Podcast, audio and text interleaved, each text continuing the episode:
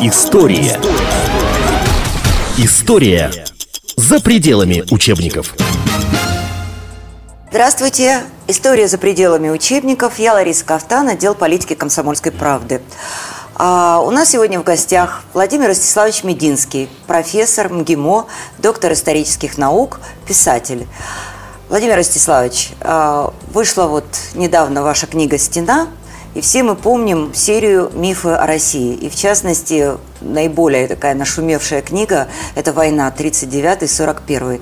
Вот эта книга и предыдущая. 40, 45-й. 45-й, простите. В 41-м все только начиналось. 45-й. Эти книги, они чем-то перекликаются? Есть ли в них что-то общее? Ну, общее мировоззрение, наверное, да. Я взял, вот если взять вот этот небольшой труд – это художественный роман, такой авантюрно-детективно-приключенческого жанра, но полностью базирован на исторических фактах. Полностью. То есть там не просто историческая канва событий, но вплоть до мелочей событий, они так либо иначе отображены а, в летописях, у хронографов, историков. Я взял просто период незаслуженно забытый, малораскрученный, неизвестный. А, период, а, когда от одного города, вот знаете, это всегда вот как в теннисе. Вы не играете в теннис, Ларис, нет? Нет. А я вот играл, бросил, к несчастью. Вот там есть такое замечательное выражение матч-поинт, когда вот ты играешь три часа, а потом от одной подачи или от одного решается судьба всей партии. То есть э, очко, которое влияет на матч. Или там матч-поинт, брейк-поинт с вариантами. И вот в истории постоянно происходят такие вещи, когда миллионы людей, государства, события – а из-за чего, а вот какой-то критический момент из-за чего-то, из-за кого-то решается быть или не быть государством. Знаете, зачастую быть или не быть цивилизацией. А, иногда это мелочь. Помните, может быть, Лариса, замечательный детский стишок, а, по-моему, это перевод Маршака какой-то английской баллады, очень точно вот определяет роль каждой мелочи в истории. Э, не было гвоздя, Подкова пропала. Не было подковы, лошадь захромала. Лошадь захромала, командир убит, конница разбита, армия бежит. Враг вступает в город пленных, не щадя, от того, что в кузнице не было гвоздя. Вот, вот это мелочь, переломный пункт в истории. И книга «Стена» посвящена такому переломному пункту оборона Смоленска 1609-611 год. Смута, Государства нет. Ну, просто нет русского государства. Есть осколки. И вот один город в условиях отсутствия государства сопротивляется э, иноземному нашествию. Два года. Ему не на что опереться. У них нет за спиной ни Москвы, ни сибирских дивизий, ни мудрого Сталина, как, может быть, мечтали защитники Брестской крепости. Ничего нет. Они одни. Только вера. Верность присяге. Вот э, я был несколько дней назад в Смоленске, там на главном соборе, могу даже показать вам фотографию, висит памятная доска, установленная в начале 20 века, золотыми буквами там написано, что именно здесь, благодаря подвигу смолян, э, сохранилась Россия. 1609-611 год.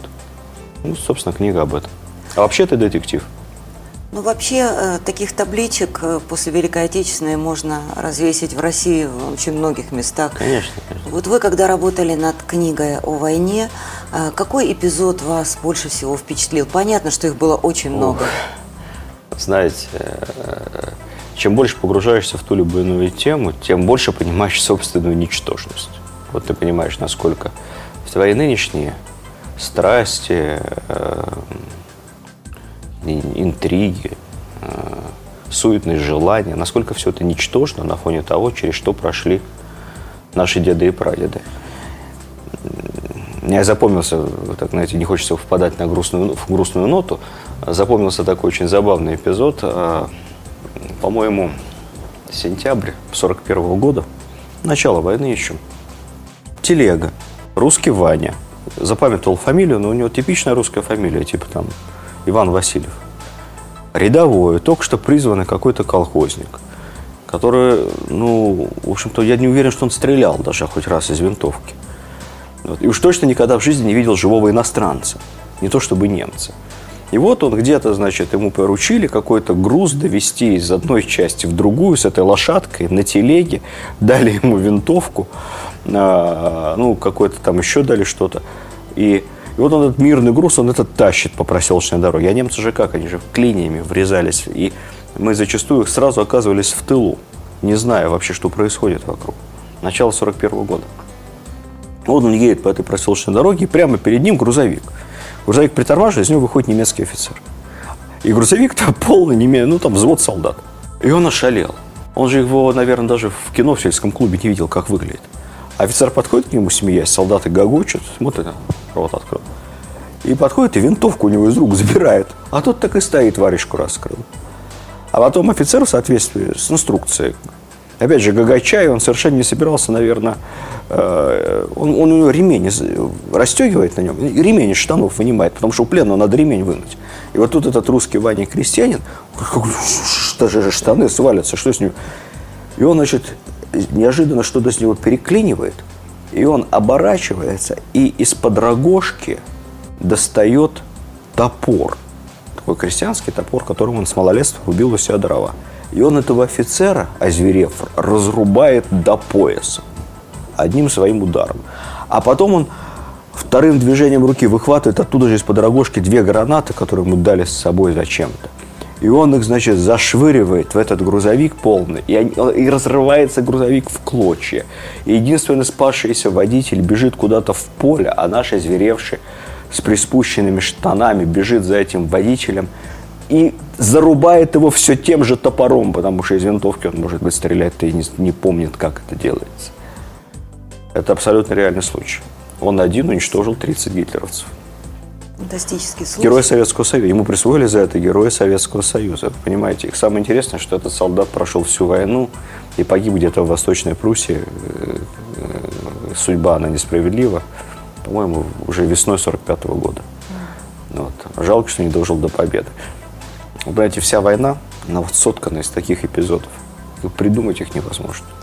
Владимир Ростиславович, вот люди, которые завоевали победу в 45-м, они возвратились в Россию.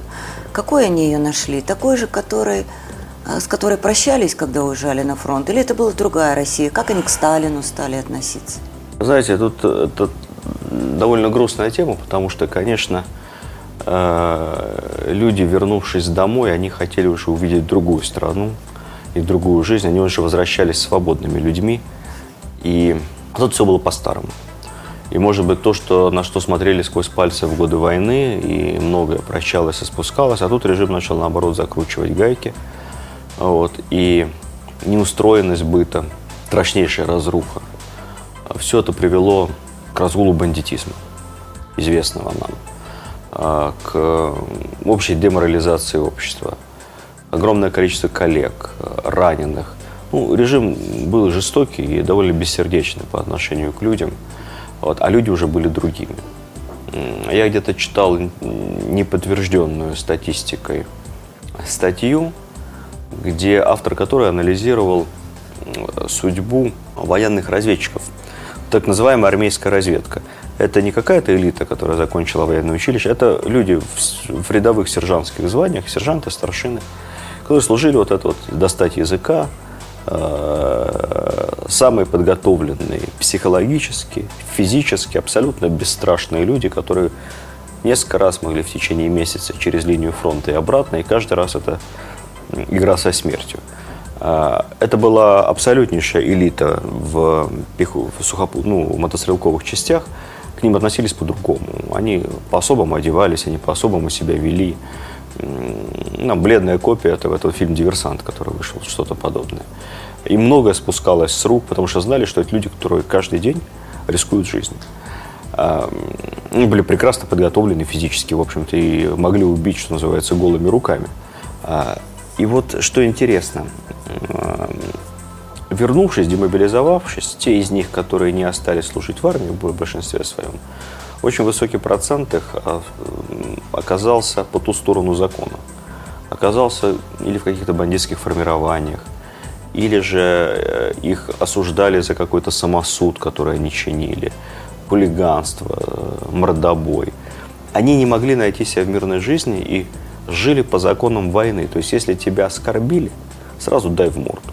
Если кто-то схватил женщину, там, неправильно с ней обошелся, значит, просто искроши ему челюсть, понимаете. Если тебя обидел чиновник, тресни его лицом об дубовый стол, а вот, бюрократ. Потому что так на войне не так вот, потому что они жили по законам войны. И найти им себя вот в этой жесткой костной бюрократической жизни было очень тяжело. Я не знаю, насколько правдива эта статистика, но эти житейские э, подсказывают, что так оно могло быть. Владимир Ростиславович, вот когда закончилась война, тогда тоже некоторые пытались поставить знак равенства между Гитлером и Сталиным? Или это такое изобретение новейшего времени? Ну, то есть, если бы тогда кто-то пытался поставить знак между Гитлером и Сталиным, я думаю, что его даже не отправили бы в ГУЛАГ, он бы, так сказать, точно бы в Кащенке бы ночевал бы Ну, это если в смирительной рубашке. советский человек, Да, а я то имею в виду Запад. Нет, нет, нет. Запад э, прекрасно помнил, что такое Гитлер. Там знаете, дымок еще из печи Освенцима курился еще там. вот. Поэтому в голову такое прийти не могло никому. Это потом, когда горечь сожженных миллионов ушла, и наступила эпоха чистой циничной политики, нужно было как-то унизить СССР, Россию уже. При СССР тоже этот вопрос не поднимался никогда. Вы можете представить, чтобы там Рейган, Вилли Брандт или Маргарет Тэтчер сказала вслух, что Гитлер это Сталин, а СССР это фашистская Германия. Какими бы они ни были антисоветчиками, но они были разумными людьми. Сейчас, когда уже сменилось несколько поколений в целях политики, господи, да у нас скоро приравняют и Александра Невского к хану Батыю, я имею в виду наших внутренних историков, и никто этого не замечает. Я все жду, когда объявят, что Кутузов является душителем русских свобод, а лучше бы Наполеон нас покорил и отменил бы крепостное право. Чем, кстати, делать не собирался.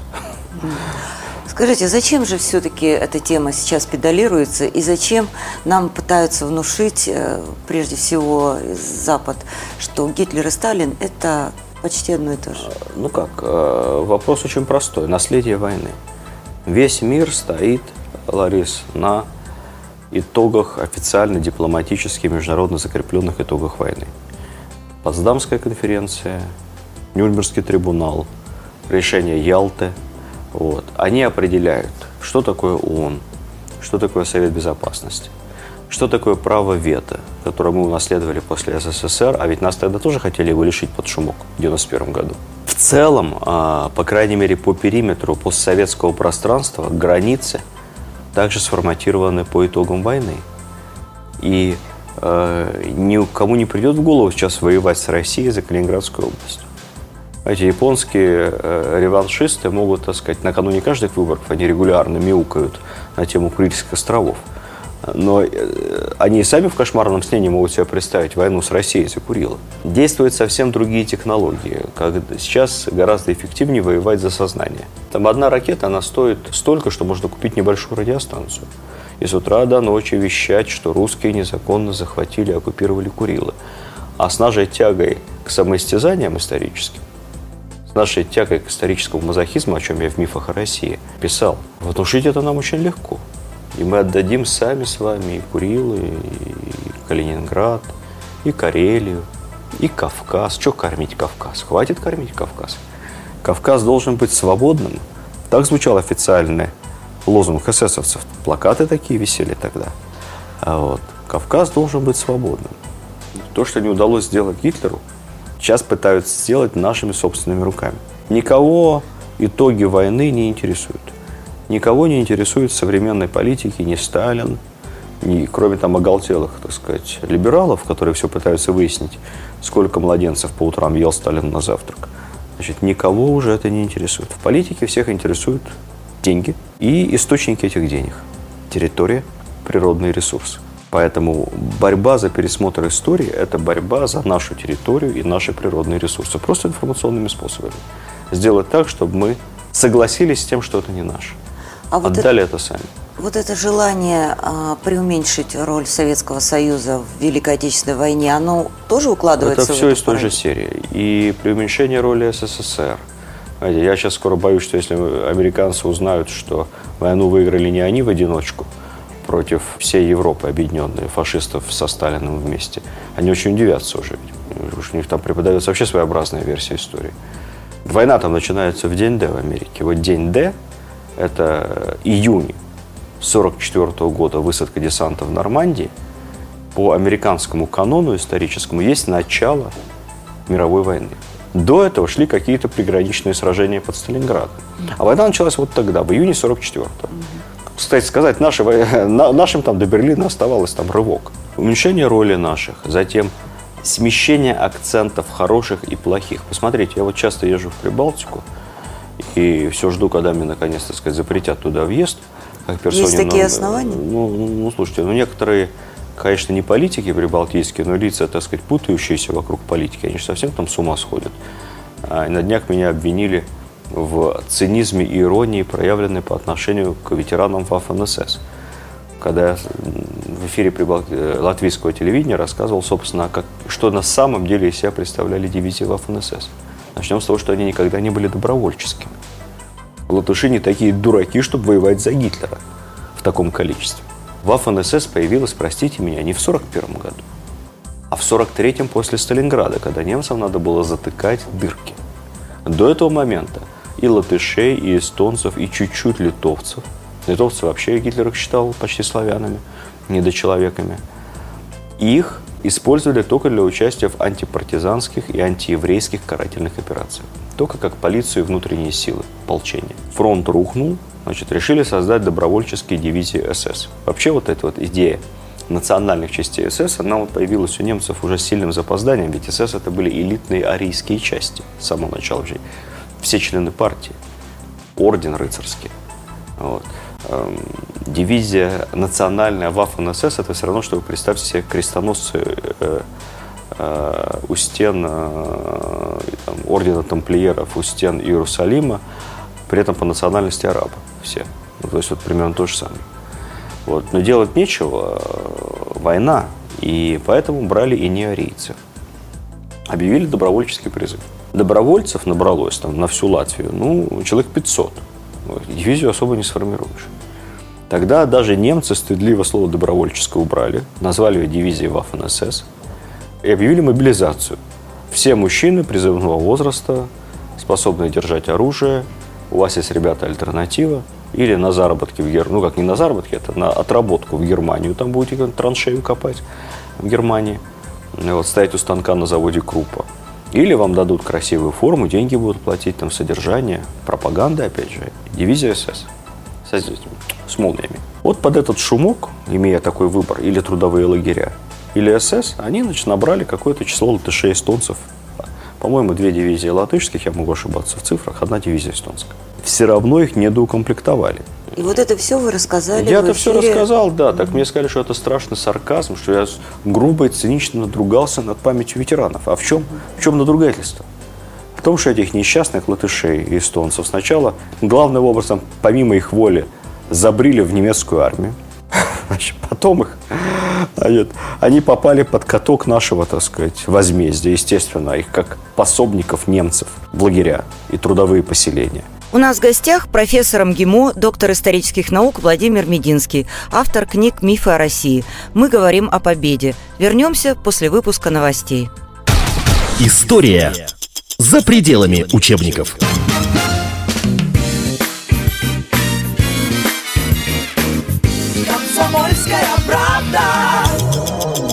История. История за пределами учебников. Продолжаем беседу о Великой Отечественной войне и о победе с Владимиром Мединским, профессором ГИМО, доктором исторических наук, автором книг «Мифы о России», в том числе и о Второй мировой войне.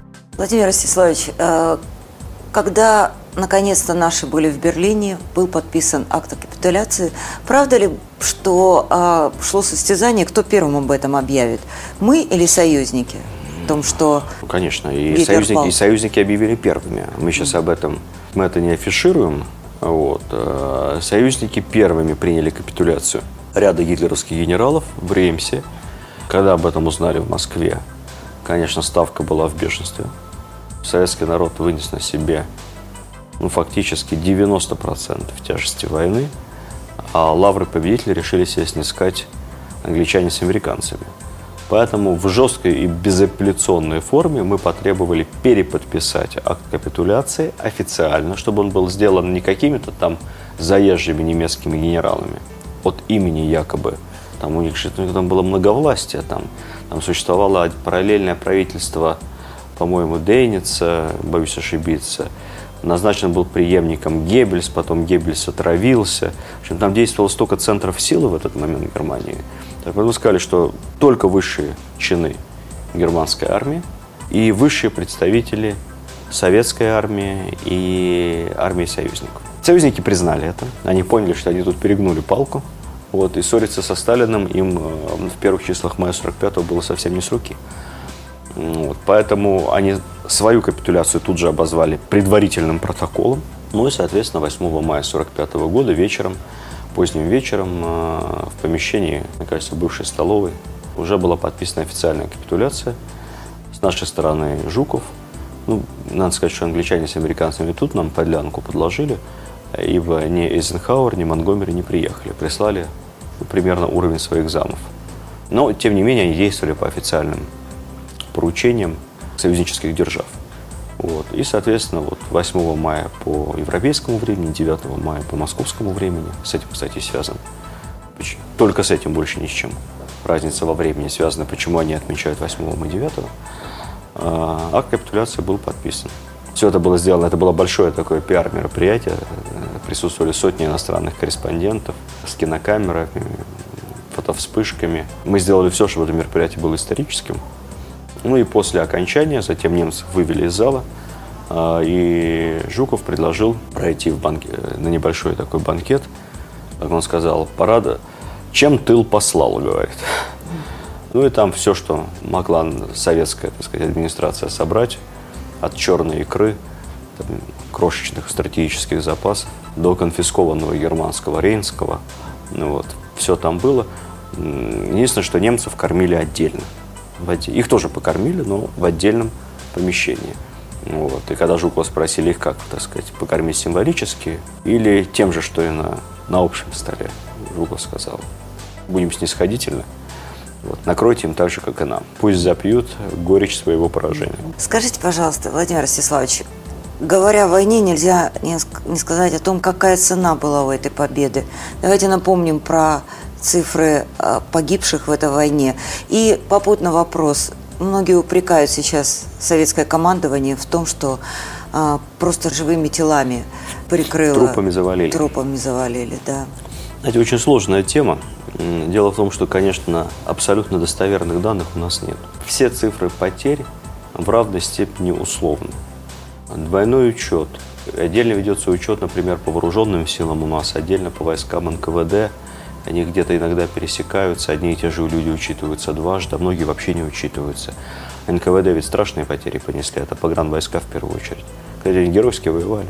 И потом лучшие пограничники, те, которые смогли отойти с западной границы и переброшенные из погранокругов южных, восточных, они были сформированы в специальные дивизии НКВД, проявили себя на высочайшем уровне на Кавказе и под Сталинградом. Народное ополчение, вообще очень сложный учет. Поэтому цифры примерно условно, не только у нас, но и у немцев.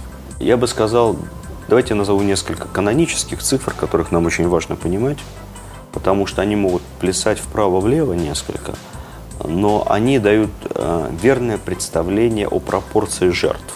И таким образом мы получим правильное представление с вами о том, что называется цена победы. Цифры такие. Общие потери Советского Союза в годы войны, военные и гражданские, насчитывают общепринятая цифра 26 миллионов 700 тысяч человек. 26,7. Почти 27 миллионов. Видимо, эта цифра может несколько быть больше в действительности, потому что мы до сих пор раскапываем могилы павших воинов. Значит, 26,7. Но теперь самое главное замечание. Это общие потери это сожженные белорусские деревни. Их было сожжено треть вместе с жителями. Это концлагеря. Это угнанные на заработки, заморенные голодом. Это умершие в плену. Если мы с вами посчитаем так называемые боевые потери Красной Армии, то мы увидим совсем другую цифру. Тоже страшно. Это приблизительно 8,5-9 миллионов человек. До не более 9. Убито, умерло от ран, пропало без вести и умерло в плену. До 9 миллионов. Страшная цифра. Но давайте сравним теперь эту цифру с потерями Германии. Мы видим, что в Германии, кстати, тоже нету данных. Я возьму средние. Наши германские оценки и американские. Американцы тоже считали по-своему. Значит, получается, что в Германии общие потери вместе с мирным населением где-то более 7 миллионов. Более 7. Но из них 6 миллионов военных. А теперь сравним. 6 миллионов немцев и 9 миллионов красноармейцев. Как-то у нас уже 7 к 1 не получается. Правильно? Да. Только мы посмотрим с вами, что из этих 9 миллионов красноармейцев более двух с половиной умерло в немецком плену от нечеловеческих условий. Не кормили, не поили, держали на улице, не лечили, издевались. В то время как немцев, погибших в советском плену, меньше на порядке. Далее, помимо 6 миллионов немцев, давайте посчитаем еще румын, финнов, норвежцев, французов, итальянцев, воевавших за немцев. Это будет, наверное, никак не менее миллиона еще убитыми. Конечно, часть из них погибла на Западном фронте, но это меньшая часть, гораздо меньшая часть. Таким образом, мы выходим с вами на пропорцию приблизительно, я бы назвал так, мне кажется, на 100 погибших немецких солдат и офицеров 130 наших. Один на 1,3. Это совсем не трупами завалили. Причем эта пропорция очень плохая в первый год войны, 41 до конца 42 -го, и очень хорошая в нашу пользу в конце войны конце войны у нас было подавляющее преимущество, и наши потери были ниже немецких, ну, исключая какие-то там точечные операции штурмовые. Говорить о других странах здесь смешно. Англичане потеряли на войне вместе с мирным населением, с мирным 380-390 тысяч. Вот они пропорции. Один к ста практически. Вот он вклад, вот она цена победы. Когда Сталин произнес свой знаменитый тост русскому народу, это для чего было сделано? Это было искренне или он все-таки понимал, что а, есть где-то и его а, недоработки как руководителя государства и вина? Я думаю, что это было искренне. Вот. Сталин не оглядывался, не боялся, что его назовут э, националистом, понимаете? Вот. И он говорил то, что думал в этой связи. Мне кажется, это была просто искренняя благодарность русскому народу, вынесшему на себе э, основную тяжесть войны. Ну, так получилось. Вот. Но это не говорит о том, что победил русский народ. Мы всегда говорим и подчеркиваем, победил советский народ. И, например, то, что Знамя Победы водрузили там, русский Егоров и грузин Кантария, ну, одно из канонических знамен Победы, их же много было на самом деле. Каких только у нас не было домыслов. Специально подобрали грузина, чтобы грузин символизировал собой Иосифа Виссарионовича. А русский с фамилией Егоров символизировал собой... Э, русский народ. Да. Слушайте, я почитал историю, воспоминания командира полка, по-моему, Зинченко, где он рассказывал, как проходил этот выбор. Все абсолютно случайно. Как обычно, знаете, вызвали, пальцем ткнули, ты, и разведчики, шаг вперед, 20 человек. Кто пойдет, кто лучше, все шаг вперед. Так, мне все не нужны, значит, ты и ты пойдешь. Ну, как всегда оно у нас бывает. И вот Божий перст ткнул на русского и грузина. Наверное, это очень символично. Это показало, э, что вне зависимости от национальности, все советские люди воевали, до последней капли крови бились за победу. Если все-таки попытаться понять, благодаря чему мы победили, благодаря самоотверженности а, советского народа, э, гениальности маршалов, э, того же Жукова и гению Сталина, в кавычках или без кавычек, кому как больше нравится, что здесь самое важное? Мне кажется, мы победили в первую очередь, потому что это была война за правду. Потому что, знаете, не в силе Бога, а в правде. И когда это осознание, что это наше дело правое, мы победим, это вот гениальная фраза, она прозвучала, наверное, чисто случайно в выступлении Молотова в самом первом еще 22 июня 41 года, когда он написал «Наше дело правое, мы победим, враг будет разбит, победа будет за нами». Так оно и оказалось. Наше дело было правое, мы оказались крепче, сильнее духом, нам было за что умирать. Французы не уперли, французов тоже была большая армия. 6 миллионов человек. Сопоставимая с нашей. Немцам стоило это три недели. А ты, когда мы говорим с вами о катастрофе 41 года, говорим с французами о катастрофе мая 40 года. Она была гораздо страшнее. Гораздо страшнее. И никто из французов не упирался под Парижем, так как мы под Москвой. Поэтому это была победа по заслугам. Что касается Жукова и Сталина, очень легко судить по факту. И выносить суждение, что вот тот-то командовал хорошо, а тот-то плохо. А ты, значит, там по глобусу воевал, а ты еще как-то. Давайте все-таки судить не только по факту, но и по результату. Нам не дано оказаться в тех условиях и в тех обстоятельствах. Когда начинают в очередной раз наши историки новолиберального толка визжать на тему там, сталинского агитпропа и на тему того, что там панфиловцев было не 28, и кремлевские курсанты воевали не там, и Гастелло промахнулся и так далее. Я все время хочу сказать одно, слушайте, жалко нету машины времени. Вас бы перебросить туда, в окопы под Волоколамском. Вы бы там посчитали с винтовкой Мосина. Сколько их было? 28 панфиловцев или 128? Вот это было бы исторически справедливо. А не сидеть здесь в теплых кабинетах и расфуфыниваться, знаете, на тему, что там преувеличила или не преувеличивала сталинская пропаганда. Такие были правила. Таковы законы пропаганды во время любой войны. Это просто недостойно нас так себя вести. Владимир Ростиславович Мединский, писатель, доктор исторических наук, профессор МГИМО. Мы говорили о Великой Отечественной войне. Спасибо. Спасибо. История за пределами учебников.